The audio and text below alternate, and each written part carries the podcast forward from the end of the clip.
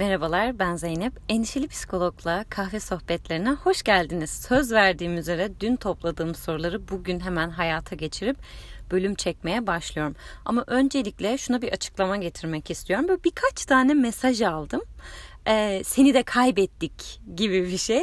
Bu çok ayıp. yani şaka yapıyorum tabii ki ayıp değil. Böyle insan kaygılanabilir ama her şeyden önce bu kaygıya biraz bence benim düşmem gerekiyor. Çünkü çizgiden çıkmak burada vurgulanan şey. Hani sanki daha derinlikli ve anlamlı şeyler yaparken bunun üzerine konuşurken birdenbire daha yüzeysel işte herkesin yaptığı bir alana doğru kaymaya çalışmak. Aslında tam olarak bir kere yapacağım şey bu değil. Ama böyle olsa dahi e, çizgiden çıkmak öyle kolay bir şey değil. Zaten eğer çizgiden çıkma meselesini merhaba çok derinlikli işler yapıyoruz ve ne kadar da çizgimiz sağlam ve güzel bir çizgi deyip hayatın sıradan gündelik tarafına değdiğimiz andan itibaren yani yapılabilir eylemsel şeylerden bahsediyorum sorgulamalardan değil e, bunları konuşmaya değer bulmamak da e, aslında çizgi dediğimiz şeye yüklediğimiz anlamın çok abartılı olmasıyla alakalı olabilir diye düşünüyorum. Şahsen ben Mesela Ahmet Hamdi Tanpınar'ın gündelik hayatını nasıl yaşadığını merak ederim. Yani ve bu onun edebi kimliğini e, ya da zekasını artık neyse ona nasıl bir anlam yüklüyorsam benim gözümdeki şeyini değiştirmeyecektir. Aksine hani bir şekilde beslendiğimi düşündüğüm ya da takip etmekten keyif aldığım birinin gündelik hayatına dair böyle daha e, tırnak içinde gevşek sohbetlerini dinlemek de e, beni besleyecektir diye düşünüyorum. Çünkü hayatı sürekli de öteki tarafından yaşamıyoruz. Neyse ama sonuç olarak zaten yani orada minnoş bir espri vardı. Latte tarifi vermeyeceğim. Bu arada soruların içinde var ve vereceğim. Bugün burada latte tarifi veriyor olacağım. Ee, bana gelen soruların e, genel kısmı anlam arayışımız üzerine. Yani ben hafif konular desem dahi işte kendimizi sevmek üzerinden. Çünkü çok da doğru gündelik hayatımızda yine bunun çevresinde yaşıyoruz. O yüzden bu kahve sohbetleri biraz yine bunun çevresinde şekilleniyor olacak. Sadece burada hatırlatmak istediğim şey şu. Yani kendimi temize çıkarmak ya da bir dakika bir dakika aslında öyle değil lütfen imajım sarsılmasın gözünüzde gibi bir şey değil ama işte imajlara bu kadar katı anlamlar yüklemek e, aslında kendimizin içindeki bir yere işaret eden bir şey. E, eğer bir başkasını e, bu anlamda eleştirmeye ya da ne bileyim işte çizgisinden çıkmasına dair bir kaygı duyuyorsak böyle duygu ve düşüncelerimiz oluşuyorsa orada hani karşı tarafın neye dönüşeceği ne olacağından ziyade dönüp bir, bir saniye ben bu kaygıyı neden bu benim aklıma geliyor. Niye burada birazcık tereddüt ediyorum, endişe ediyorum? Burada beni ürküten şey ne gibi sorularla yine kendimize çevirmek fayda üretebilir diye düşünüyorum. Neyse şimdi bugünün sorularını daha böyle gerçekten çok daha hafif işte konuşması hakikaten bir çay kahve masasında. Gerçi çay kahve masalarında biz memleket kurtarıyoruz ama e, neyse bu e, şeyde olacak bir tema seçtim e, gündelik hayatımı nasıl yaşadığımla alakalı sorular gelmiş. E, bunları hem biraz kendimden örnekler vereceğim yani sorulara cevap olması adına hem de onun altındaki o motivasyonumu ve e, nasıl kurguladığıma dair de bir şeyler anlatayım ki hani hepimiz bir ortaklık e, sağlayalım bu konuyu konuşurken. Evet başlıyorum. Yeni bir güne başlarken nasıl motive oluyorsunuz? Ya bu benim kendimi bildim bileli üzerine çalıştığım bir şey. Ee, bilmiyorum enegramı bilenler var mı aranızda ama benim enegramım 7 ve ben hayattan keyif almak üzerine hayatı yaşıyorum. Yani temel motivasyonum bu. Bu şu demek değil. Keyif almadığım şeyleri yapmıyorum e, sadece keyif aldıklarıma yapıyorum. Böyle de leş sorumluluk üstlenmeyen bir insanım değil. Yani tabii ki de e, dürtüsel bir şekilde hareket edecek olsam ortaya çıkacak olan sonuç bu olurdu. Hani ben bunu böyle saldım çayıra, Mevlam kayıra bıraksam kendimi o noktada. Fakat merakımızı, zevk algımızı, keyif algımızı eh, ehlileştirmek zevkle yükümlüyüz. Bu da bizim sorumluluğumuz. Yani eğer hayatı kaliteli ve potansiyelimizi birazcık daha kullanabileceğimiz bir formda yaşamak istiyorsak motivasyonumuzu ötelemeden yani ben şimdi kalkıp vay anasını ne kadar da zevk düşkünü bir insanım e, benden de bir şey olmaz böyle geldim böyle gideceğim diye de bir tercih yapabilirim. Ya da işte işte bu çok kötücül bir şey e, ben bunu dışlamalıyım bu tarafım böyle olmamalıyım çok sorumluluk sahibi bin yani ona zıt gördüğümüz şeyler aslında bunlar birbirine zıt şeyler değil zevk ve sorumluluk neyse ama şöyle bir tercih de olabilir ya ben bir sorumluluğu yani ondan ne kadar zevk alabileceksem yani onu da göz önünde bulundurarak kurgulayabilir miyim? Kendimi, kendi motivasyonumu, hayattan beklentimi dışlamadan olabildiğince, mümkün olduğunca ona izin vererek bunu nasıl harmanlayabilirim? İşte ben yıllardır bu soruyla hareket ediyorum. O yüzden yeni bir güne başlarken tabii ki de sürekli motive olarak uyanmıyorum. Çünkü o merhaba haydi değilim ben. Yani e, koşalım Peter diye kendimi dışarıya atan. Aksine çok da huysuz e, yani bu grumpy dedikleri işte domuzcuk bir tarafım da çok baskın. E, o yüzden de bunun üzerine zaten çalışmak zorundayım. Ama buradaki çalışırkenki motivasyonum şu değil. Ben sürekli motive olmalıyım ya da ben işte bu huzursuzluğumu bir kenara bırakıp e, güne şöyle başlamalıyım değil. Ya benim aradığım şey belli, lezzet aldığım şeyleri biliyorum. Yani şu an kendi içimde bir huzursuzluk hissediyor olabilirim ama temelde aradığım şeyin farkındayım.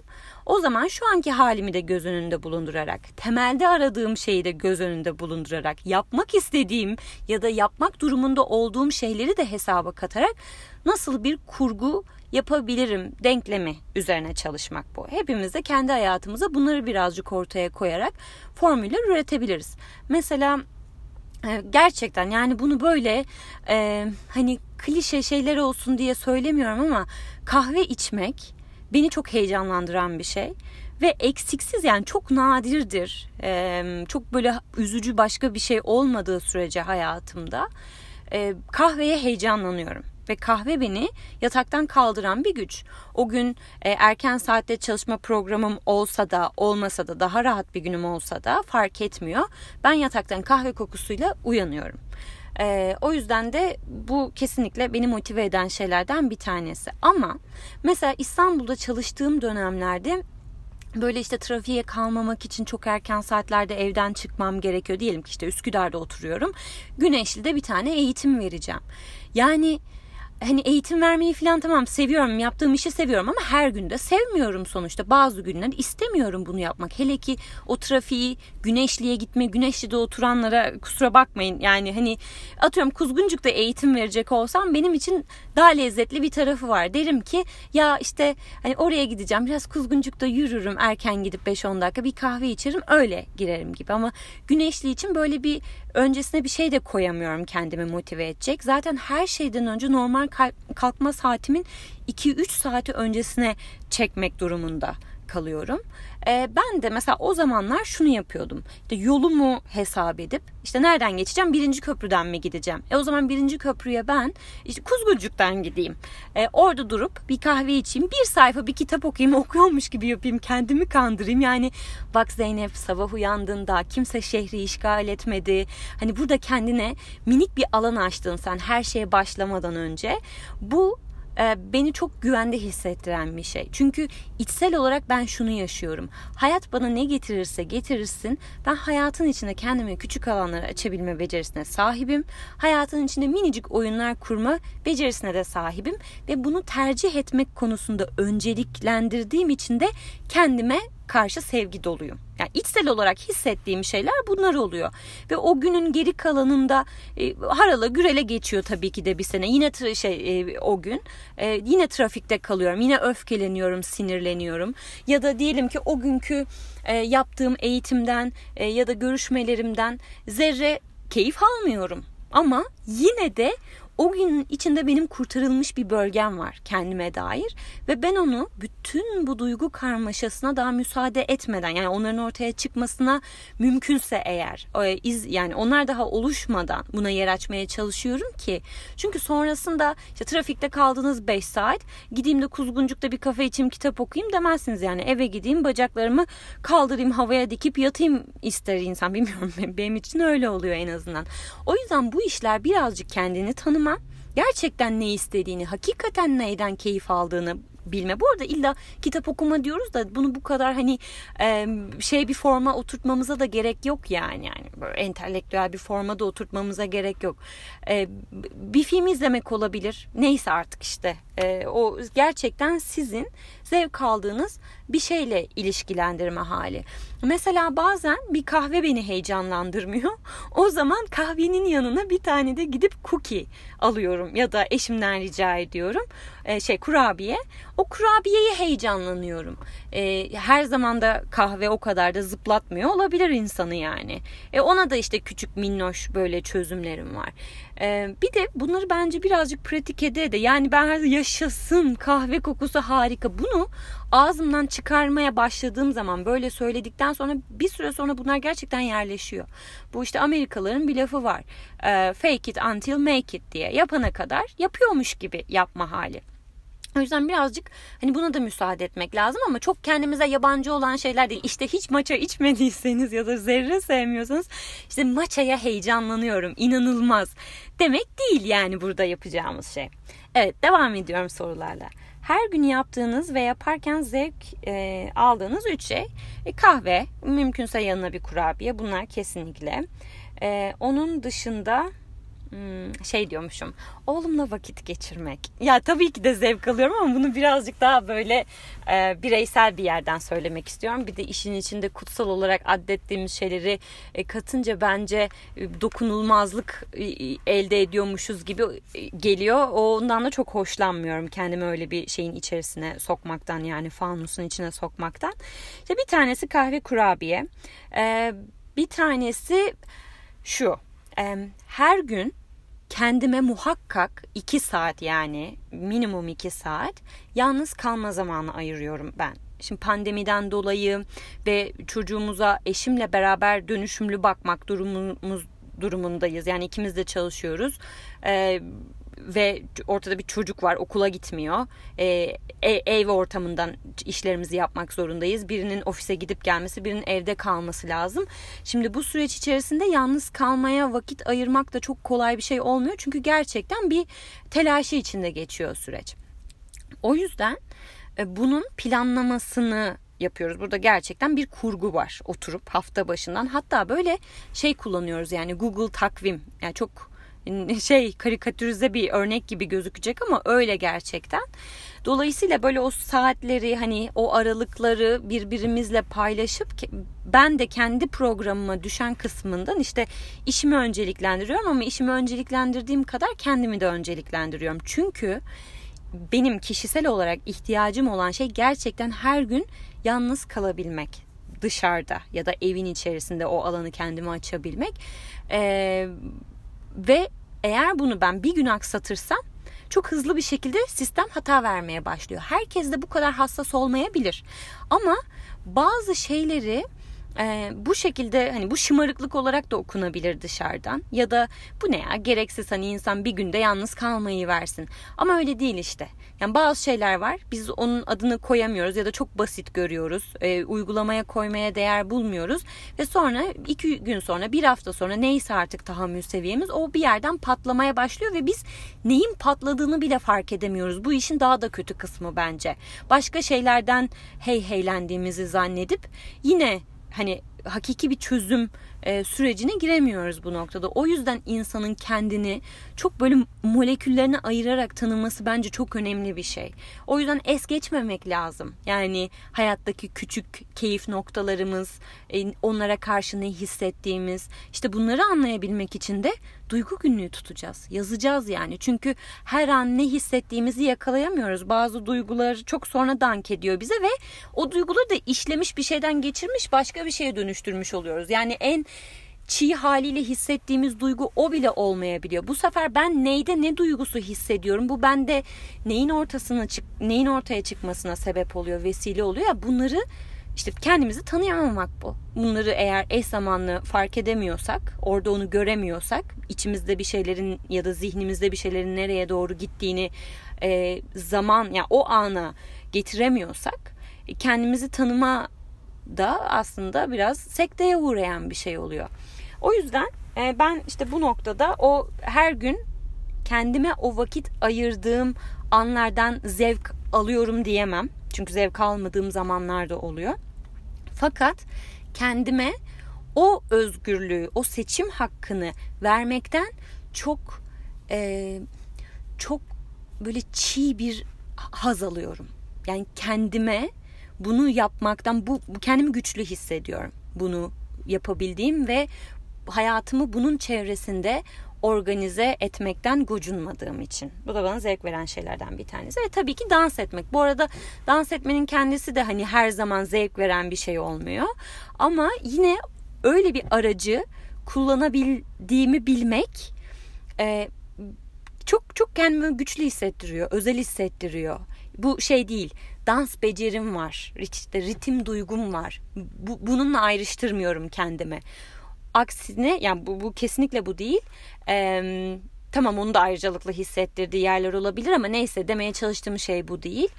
Bunu hayatımdan dışlamıyorum ee, ve bununla beraber yine kendime bir nefes alma alanı açıyorum ve o gerçekten beni kendi içinde başka başka yani bir devinim yaratan bir süreç o. Böyle üstten anlatılmıyor ne yazık ki. Birazcık da deneyimleyerek hani el yordamıyla da bulmak gerekiyor. Ama özetle dans etmek deyip üç tane şeyle noktalamış olayım. Ee, en çok hangi mevsimde mutlu oluyorsunuz? Ee, şimdi ben soğuk hava seviyorum. Ama konforumu bozacak kadar da soğuk hava sevmiyorum. O yüzden böyle sonbahar, kışa doğru o o aralık e, kendimi çok üretken hissettiğim, canlı hissettiğim, duygularımla daha temas edebildiğim, canlı hissetmeyi bununla ilişkilendiriyorum. Şey canlılığı değil. Mesela yazın da getirdiği bir canlılık vardır. Daha çok hayata dönme. Zaten sanırım mevsimlerin üzerimizdeki etkisi birazcık böyle. İşte yazla beraber dışarıya doğru dönme hali, e, sonbaharla beraber iç dünyamıza doğru dönme hali. Yani mevsimler bize birazcık bu anlamda itici güç oluyorlar. Ve ben e, her ikisinden de keyif alıyorum aslında. İçe dönmekten de dışa dönmekten de. E, içe dönebilmeme eğer izin verebilmişsem dışa dönmekte e, zevkli bir hale geliyor. Ama ben yeterli içe dönmeyi ihtiyacım olanı karşılayamamışsam o sene bu sefer dışa dönmek de bana aslında aradığım şeyi yaş vermiyor. Hazzı vermiyor. E, işte bu bilinçle de aslında birazcık hani zamana göre yani olması gerektiği yerde o, o, ona o izni vermeyi kıymetli buluyorum. Ee, ama hani o duygularımla hemhal olduğum zaman e, kendi içime dön o, o benim için çok lezzetli bir dönem. O yüzden galiba sonbahar ve şeyi daha kışı şu sıralar seviyorum. Yani hayatımın bu döneminde daha çok seviyorum. Ee, kahve yanına okumayı e, sevdiğin kitaplar, dergiler. Bununla alakalı bir şey paylaşmıştım diye hatırlıyorum. Bu zaten benim günlük rutinimin bir parçası. E, yani genellikle bu şekilde oluyor. Sabah uyanıyorum. İşte e, banyo ihtiyaçları, diş fırçalama filan. Sonrasında o sırada kahve demleniyor zaten. O kahvenin yanına e, genellikle kupamı bile ona göre seçiyorum. Yani yazının boyutuna göre kupa seçiyorum ki böyle kahvem bitti, okumam da bitti filan. O seviyorum yani o derli topluluğu. Ama illa böyle e, hani şey olmak zorunda da değiliz. Ee, işte ama bunlar işte bunları biliyor olmak kendime dair de benim mesela zevk veren şeylerden bir tanesi. Kendimi tanıyor olmanın hissi de ayrı zevk veren bir şey. Neyse ne okuyorum? New Yorker e, düzenli olarak takip ettiğim dergilerden bir tanesi. Ee, işte zaten onların e, içindeki yazılar e, uzun yani zaman alan yazılar oluyor okuması. E, o zaman eğer daha geniş bir vaktim varsa o zaman dergi okumayı, New Yorker okumayı tercih ediyorum. E, bir de mesela daha çok deneme niteliğinde kitaplar işte okuyorum. Mesela işte Elena Ferrante'nin bir kitabı var. Tesadüfi Karşılaşmalar. Ee, hani kaç kere okudum ama dönüp dönüp onun zaten gazete yazılarının toplanmış hali bir kitapta. İşte huzursuz e, Pessoa'nın kitabı, şu an huzursuzluğun kitabı. E, hani oradan bir şey pasaj okumak gibi. Yani takip ettiğim bir kitabı okumak yerine başlayıp bitirebileceğim denemeler okumaktan zevk alıyorum sabahları. Bazen buna gücüm olmuyor. Bunu istemiyorum zihinsel olarak yani daha kendimi hazır hissetmiyorum. 80'de City açıyorum mesela. Onu da artık ezbere biliyorum ve hani o günün ruh haline göre hangi bölümü tekrar izlemek istiyorum. Hangi replikleri tekrar duymaya ihtiyaç duyuyorum. Biraz oradan gidiyorum. Burada birazcık daha aslında benim için e, tekrar eden şey yani bildiğim ve bildiğim şeyler üzerinde yeni yeni böyle e, soru üretebildiğim o o hali seviyorum galiba. Sabahları onu yaşamayı daha çok seviyorum e, yepyeni bir şeye açılmak yerine. E, kahve yanında okunmayı evet bunu söyledim. Zihnini sakinleştirmek için neler yaparsın? Şimdi galiba zihnimi sakinleştirmek gibi bir niyetle yola çıkmıyorum artık. Hani bunu daha işte 20'li yaşlarımda daha kontrol etmek için belki e, emek sarf ettiğim şeylerden bir tanesiydi bu. İşte kötü hissetmeyeyim, e, acı çekmeyeyim, e, işte sıkıcı bir hayat yaşamayayım. Dolayısıyla sürekli oradaki o sıkıcılığa, işte hüzne, e, bir mesafe koyma hali ve bir başka bir yere doğru hareket e, içerisinde olma hali. Ama yani bu, bu arada bu, bu yanlış demiyorum. Bence hayatımızın belli dönemlerinde bunları yaşamaya, orada bir şeyleri tecrübe ederek görmeye ihtiyacımız var zaten. Yani kitap cümleleriyle kalkıp sıfırdan hani 3 yaşından itibaren hayat yaşamayacağız. Deneyeceğiz birazcık el yordamıyla. Benim eğilimim de bu, bu yönde. Ee, yine biraz mizacımdan da kaynaklı. İşte zevk arayışı oradaki şey. Ve ilk en çiğ haliyle acıdan kaçmak oluyor. Bu sıkıntıdan kaçmak oluyor. Ve o da insanı harekete yönlendiriyor. Fakat birazcık daha böyle kendi içime dönmeye müsaade etmemle beraber ve bundan keyif almam, bunun e, buna yeni anlamlar üretmemle beraber e, sakinleştirmek üzere ya da bir şey yapmak, daha iyi hissetmek, daha şöyle olmak üzerine cümleler kurmadığımı fark ediyorum. E, ama eğer çok yorgunsa zihnim, yani şimdi soruya cevap vermek üzere gideyim artistlik yapmadan zihnim çok yorgunsa e, ve bu buna baş edemiyorsam yani bu bana başka bir ağırlık yaşatıyorsa o gün içerisinde e, kendimi ifade etmek bana yardımcı olan şeylerden bir tanesi. Yani hepimize de yardımcı olacağına inandığım bir şey. Ama kendimi ifade etmekten kastım kusmak değil. Yani şöyle oldu da böyle oldu da yani bunu bu şekilde de ifade edebiliriz tabii ki. Ama önce birazcık hani kendime şey yapıyorum. Ne oluyor ya ben ne yaşıyorum? Ne şu an bana ağır geliyor? Ben niye zihnim bu kadar yorgun? Bu yargılayıcı bir soru değil. Gerçekten ne oluyor ya? Hani bu o kadar da yorucu da bir şey olmadı aslında ya da o kadar da hani duygusal olarak iniş çıkışlı bir gün de geçirmedim. Hani şu an niye bu noktadayım? Bunun bazen fiziksel şeyleri oluyor. Eee sebepleri oluyor. İşte uykusuz kalmış olabiliyorum. Ee, ne bileyim çok fazla bilgisayar başında zaman geçirmiş olabiliyorum. Ee, ve bunlar gerçekten çok hızlı da bir şey sonuç yarattığı için artık hafife almıyorum. Ne olacak ya hafta sonu dinlenirim falan yok yani. Bunu ben çıkardım. Yani şurada şuncacık ömrüm var. Ee, imkanlarımı da bu yönde değerlendirme şansım var. Ee, şansım var demeyeyim. Bazı şeyleri de birazcık biz kendimiz de önceliklendirebiliyoruz. Hani e, neyse. O yüzden de hani böyle çok bir şeylerin birikmesine çok galiba şey vermiyorum, prim vermiyorum. Yani o onu o alanı açmamaya gayret ediyorum. Daha hızlı tanıyıp hemen aksiyon almak bu anlamda benim için öncelikli. Zihnimi yine bu anlamda bana destek olan şey tabii ki sakin bir yürüyüş. Ama buradaki şey e, spor amaçlı değil. Yani hani hem yürüyüşe çıkayım, hem kalori yakayım, hem zihnimiz ı-ı, bunu yapmıyorum kendime. Yani o an üzerimde ne varsa illa tight giymiyorum mesela kot bile olsa onunla birazcık hani çıkıp yürüme hali. Bazen şöyle oluyor. Zihnimi sakinleştirebilmek için yani oraya bir yanıt verebilmek için hiçbir şey dinlemeden o yürüyüşü yapmaya ihtiyaç duyuyorum. Ama bazen kendi düşüncelerimle o kadar boğulmaya müsait oluyorum ki yani kendi sesimi bir süre susturmak için rehberliğine güvendiğim insanların sesini duymaya ihtiyaç duyuyorum. Bu illa rasyonel anlamda değil. Bu rehberlik duygusal olarak da kendime yer bulabildiğim, şefkatini hissedebildiğim. İşte mesela bazen kardeşimle konuşuyorum ya da bazen bir podcast dinliyorum bununla alakalı. Ee, ya orada işte gideceğimiz adresleri öncesinden bilmek, tanımak. Ya bu podcast'i çok seviyorum deyip bırakmayacağız işte. Bu podcast'i hangi zamanlarda dinlemek bana iyi geliyor? Ee, hangi zamanlarda nasıl bir verim alıyorum? Mesela hep keyif alıyorsunuzdur tıpkı endişeli psikolog podcastleri gibi. Ama bazen sesinin tonu yani konuya bile odaklanmıyorsunuzdur. Sadece sesinin tonu orada size yatıştırıcı bir şey oluyordur. Ama bazen konunun kendisi e, bir şekilde size e, cevap veriyordur, yanıt veriyordur. Ya bunları da birbirinden ayrıştırabiliyor olmak, bu kadar bütün bir perçede bunu sevdim, sevmedim, bu iyi oldu, olmadı gibi değil. Nerede, ne zaman, nasıl, tam olarak ne gibi sorularla dallandırıp budaklandırmak da yine kendimizi tanımak ve tanıdığım, tanıyarak edindiğimiz bilgiyi gündelik hayat içerisinde nerede nasıl kullanacağımızı yani çünkü bilgelik bence biraz bu. E, edindiğim bilgiyi hayatın içerisine taşıyabilmek ihtiyaç dahilinde ya da ihtiyaç daha oluşmadan orada koruyucu e, önlemleri alabilmek gibi. Ben böyle düşünüyorum. İşte yürüyüş dedim ve bu yürüyüşü nasıl yapılandıracağımı.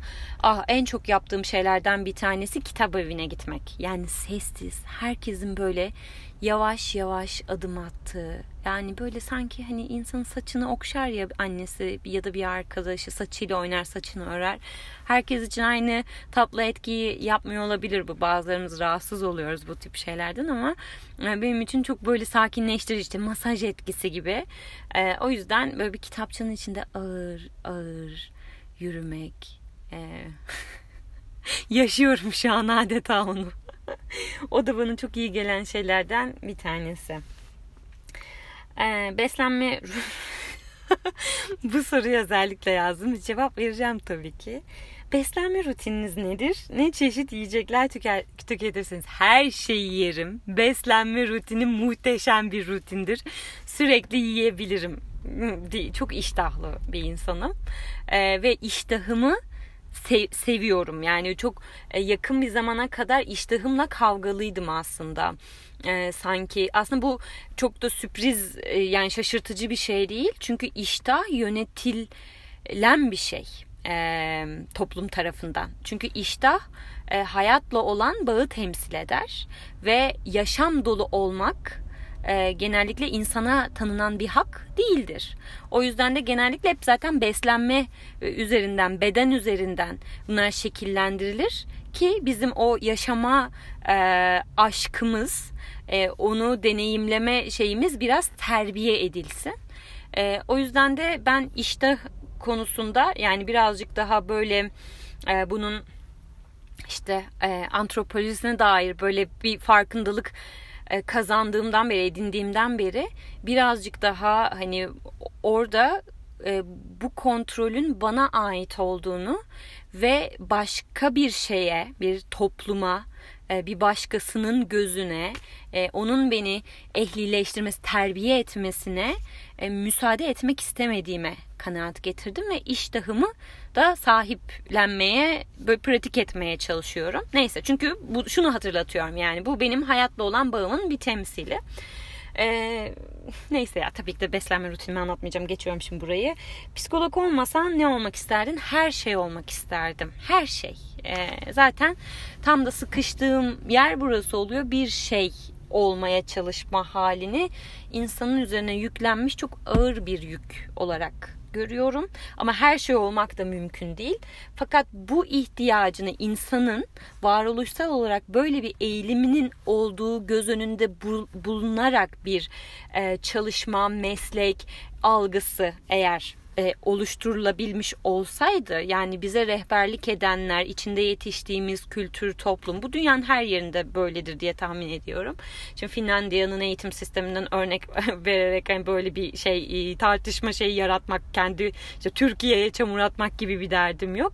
Çünkü bu çok insana ait bir şey.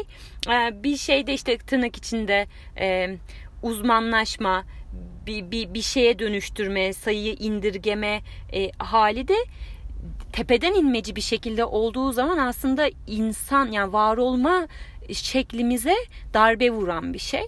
E, o yüzden de bence orada çok ciddi bir sıkışıklık yaşıyoruz. Bu benim felsefi olarak verdiğim cevap. Ama birazcık daha gündelik hayat şeyi içerisinden cevap verecek olursam psikolog olmasam eğer e, bir performans sanatçısı olmak isterdim. Sahne üzerinde hayatım geçsin isterdim ve tercihen de bunu dans e, aracılığıyla deneyimlemek isterdim. Cidden maça içebiliyor musun? bir de maça tarifinin gerçekten tarifini nasıl e, şey yapıyorsunuz alabilir miyiz falan diye bir şeyler olmuş. Hayır maçayı hiç sevmiyorum. E, bir keresinde yaptım. E, kına gibi bence tadı ve kendime de eziyet etmekten çok hoşlanmıyorum. Ama arada şey yapıyorum yani böyle gündelik sebze tüketimimi arttırmak için bu işte green juice yapıyorum. Ee, onun da tek amacı gerçekten sebze alımını arttırmaya ihtiyacım var. O kadar fazla sebze tüketemiyorum ya da meyve. İşte onun içine birazcık da bazen aklıma gelirse dolapta da bir maça vardı. Hadi bundan da koyayım nasıl olsa tadı fark edilmiyor deyip koyuyorum. Yani öyle hani herhangi bir amaçla da yapmıyorum bunu çevrendeki insanları değiştirme isteğini bıraktığın zamanı hatırlıyor musun? Bu isteği bırakmak mümkün mü ya? Bilmiyorum açıkçası. Ben isterim herkes değişsin ve e, benim istediğim tarzda olsun. ama e, bu zaten gerçekliğin olmadığını hepimiz biliyoruz. Ama bunun dank etmesi hakikaten yani bir başka insanı değiştiremeyeceğin, değiştirmenin de çok da anlamlı olmadığı çünkü tam da aslında karşı tarafın o çatışmayı yarat, yaratmasıyla beraber kendi varlığımızı ortaya koyabilme alanı açılmasını idrak etmemizle beraber bence birazcık daha bu noktada işte o çevremizdeki insanları değiştirme konusundaki aceleci ya da daha e, üstten bakan tavrımız birazcık daha törpülenmeye başlıyor gibi geliyor. Çünkü hakiki bir motivasyon bulmaya başlıyoruz onun içerisinde. Yani şuradan yola çıkarsam insanlık bir arada yaşamalı. Herkesi çok seviyorum. Maşallah işte insan olarak bir arada çok güzel. Ya ben bunu hissetmiyorum açıkçası içimde. Herkesi de sevmiyorum. Genel olarak zaten insan sosyal bir varlık olarak da çok seven bir insan değilim oturduğum yerden. Ben mekanizma olarak insanın çalışmasıyla ilgileniyorum. O beni heyecanlandırıyor. Ama onun dışında ben sadece sevdiklerimi seviyorum. Aşırı değiştirmek istediğim bir şey, aşırı rahatsız olduğum bir şey varsa da tabii ki de yani sürekli bu insanlarla beraber vakit geçirmiyorum. Ama e, eşimin de mesela değiştirmek isteyebileceğim bir sürü özelliğini sayabilirim sorulsa. Yani o mükemmel işte hayatımın erkeğini buldum. Bu kadar olur bana göre çizim ya böyle bir şey zaten yok ama e, sonrasında işte tam o farklılıkların olduğu göze battığı yerde ben zaten Zeynep olarak var olabiliyorum. Ve bu lezzetli bir şey. Ben Zeynep olarak var olmak istiyorum bu hayatta. E bunun tadını yaşayabilmem için aynı zamanda da o ağzımın tadını kaçıran şeyin de gerekliliğinin farkına varmam gerekiyor. Bunu bir önceki şey Jung bölümünde, rüyalar bölümünde biraz bahsetmiştim. Karşıtlıkların bir aradalığı. Ee, ama burada şey önemli bir ayrım tabii ki de. Yani değiştirmek neyi değiştirmek istiyoruz? Hani çok e, zarar verici, yıkıcı bir şey varsa değiş yani zaten değiştirme çabası çok manasız bir yerde sonlanıyor da e, belki de orada ilişki biçimlerimizi tekrar ayarlama yapmamız gerekiyordur. İlişkilerle alakalı podcast kaydedeceğim bu arada. Çok klişe bir konu gibi gözükse de bayağı hani hayati şeyler orada yatıyor. İletişim e, şeyinde yatıyor. İlişkiler ve iletişim üzerinden. Evet. Günlük küçük değişimlerle iyi hissetmek. Bu tam bir soru değil ama evet bence bu çok mümkün. Ee, zaten böyle mümkün. Yani birdenbire işte yarın ülke değiştireceğim ve hayatım çok güzel olacak. Böyle değil ya hayat. Yani gündelik şu an şu an içerisinde bir tercihler yapıyoruz. O yaptığımız tercihler bazen bizi inanılmaz böyle yüksek duygular yaşatıyor pozitif anlamda diyelim ki ve sonra zannediyoruz ki hayat bu duygularla yaşanabilir. Hayır, yaşanamaz. Geçiciliği zaten anlamlı kılıyor bu duyguları çekiciliğini oluşturan şey bu. Ama onun dışında diğer e, diğer duyguların da kıymetini biraz tanımak gerekiyor. Yani onlara da üzerine basabileceğimiz, onlardan güç alabileceğimiz, onların bu hayata en az mutluluk ya da işte heyecan kadar aslında bir değer, bir anlam kattığını şimdi bu söyleyince böyle laf ebeliği gibi oluyor da e, bu biraz bir herhalde idrakla e, insanın yavaş yavaş şey yapabildiği bir şey. Ben bu noktada neredeyim hiç bilmiyorum. İdrak ettiğimi de düşünmüyorum açıkçası. Ama şu an durduğum yerden bana birazcık öyle geliyor. Eee günlük küçük değişimlerle vakti zamanda ben bununla alakalı bir blog yazısı yazmıştım. Böyle küçük değişimlerle hayatınızı güzelleştirin tarzında tam böyle bir magazin dergisi yazısıydı. Ama gerçekten böyle birkaç size şeyimi vereyim. Mesela kendimi sevdiğim yani şöyle söyleyeyim. Kendimi böyle çok gülen gözlerle baktığım hallerim var. Bu hallerim tabii ki de her zaman sürdürülebilir olmuyor. E, fakat yine de bunlar ben olmadığımın da bir göstergesi değil. O da bana ait, öbürü de bana ait. İşte o çok böyle gülen gözlerle baktığım, içine tam böyle yerleşebildiğim Zeynep'te ne var filan diye düşündüğüm zaman işte kendine vakit ayırabilmiş Zeynep var. E, o vaktin içerisinde keyif hakiki uzun vadede lezzetini yaşayabildiği işte okumak benim için gerçekten öyle bir şey. Edebiyat öyle bir yeri var benim hayatımda. E şimdi ben hayatın akışına kendimi bıraktığım anda okumayı ilk keseceğim şeylerden biri olabilir. Yani e, çünkü hayati bir şey taşımıyor e, onu bıraktığım zaman. Ama işte onu bıraktığım zaman kendimden yavaş yavaş böyle yok ya ben lezzet aldığım şeyleri yapamıyorum galiba hissi yaşamaya başladığım için de onun farkında olmam lazım. Yani o an için aman Allah'ım okuyamadım bugün çok eksikliğini hissediyorum gibi yaşamıyorum bu duyguyu. Ama şunu biliyorum iki gün ben üst üste bunu eğer ekersem geçersem üçüncü gün böyle kendime karşı gıcık bir tavır alacağım. Ve adını tam olarak bununla bağdaştıramayacak olsam dahi ben bunu biliyorum yani nerelerden kaynaklandığını. İşte o yüzden gündelik hayatımda bu tip şeyleri daha nasıl kolaylaştırırım? Yani nasıl kitap okuyabilirim değil kitap okuma alanlarını nasıl kendime yaratabilirim üzerine daha bir adım öncesinden başlıyorum. Mesela işte Kindle kullanmak benim için e, bu, bu anlamda elimi güçlendiren bir şey. Küçük okuma lambası kullanmak elimi güçlendiren bir şey. Çünkü şeyimi artırıyor, okuma ihtimalimi arttırıyor. E, ceketlerimi seçerken e, üzerime çanta almadan sadece bir kitap e, var öyle bir birkaç ceketim. E, içine böyle Kindle'da ya da kitap bir kitap ince bir kitap sokabiliyorum. Bir tarafına da işte cüzdanımı sokuyorum, telefonumu sokuyorum. Böyle bir yürüyüşe çıkıp o ceketle bir parkta oturup bir sayfa bile yani kendimi kandırmak gibi belki biraz ama değil aslında. Kendime şunu hatırlatıyorum ben o sırada. Ben nasıl bir hayat yaşamak istiyorum? Onun küçük bir fragmanını yaşıyorum. O gün belki sadece fragmanla geçiştiriyorum ama ertesi gün oturup filmini izliyorum. Yani e, o yüzden hani bu küçük anları da önemsiyorum şahsen ben. Hani ya hep ya hiççi bir yaklaşımım yok. Yani buna doğru daha doğrusu evirmeye çalışıyorum gündelik hayat pratiklerimi. Evet. Ee, kendine dönmek için neler yapıyorsun? Çok uzattım. Şimdi birkaç iki soru daha var. Kısa ve uzun vadeli çalışma takvimimizi nasıl planlarız? Daha doğrusu bana soruluyor nasıl planlarsınız diye ve kendine dönmek için neler yapıyorsun? İçsel bir keşif yapmak istediğinde neler bunu kolaylaştırıyor? Aslında bu içsel keşifle alakalı bütün bu söylediğim şeylerin içerisinden bir şeyler çıkabilir diye düşünüyorum. Ama bunlara da başka bir bölüm olmuş olsun. Ee, başka bir şeyde e, cevaplandırmak üzere kayıt yapayım. Beni dinlediğiniz için teşekkür ederim. Bir sonraki bölümde görüşmek üzere. Şunu da söyleyeyim diğer bölümler bitmedi. Mesela o işte e, hayatı tanımak üzere yani kendimizi tanımak, keşfetmek üzerine kullanacağımız araçlar serisi devam edecek. Ama bu bölümler hem burada hani daha fazla bölüm yayınlanmasına vesile olacak hem de ben diğer bölümler için birazcık daha zaman kazanmış olacağım. Ee, eğer ciddi manada bu benim için kıymetli bir şey. Yani kalkıp şununla eleştirmeyin. Sen de mi çıktın, seni de mi kaybettik? Hele ki daha ne olduğunu görmeden yani hani sonucu görmeden bu eleştiri, bu böyle bir şeyin içerisine girmek çok anlamlı değil. Ama onun dışında hakikaten ya biz bunlarla çok da içinden bir şey çıkaramıyoruz. Hani e, çok anlamlı da gelmiyor. Az olsun öz olsun e, eğer diyorsanız ben ona da çok şeyim okeyim yani az olur öz olur ama bir yandan da şey de podcast gelmiyor şeyleri de sistemleri de şey yapıyorum o noktada da bir sorumluluk hissediyorum. Yani bu dengeyi bulmak açısından böyle bir e, sistem kurmaya karar verdim.